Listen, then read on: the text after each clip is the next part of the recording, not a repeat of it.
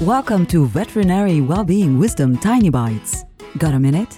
Get a tiny bite of well-being wisdom that'll help you thrive. Here's your host, citizen scientist in neurology, neuroplasticity, and positive psychology, and program director for the Center for Workplace Happiness, Sandy Weaver.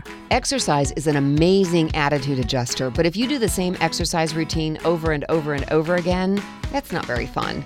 And it doesn't, after a while, adjust your attitude or your body very much. They both get kind of used to that workout and it won't be as effective.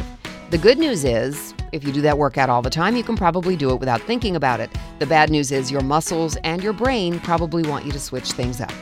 Think about other workouts you could do and plan to do one new one this week. Do the new workout one day only. Do your normal one the rest of the time. Then maybe think of another different workout you could do and add that workout one day next week.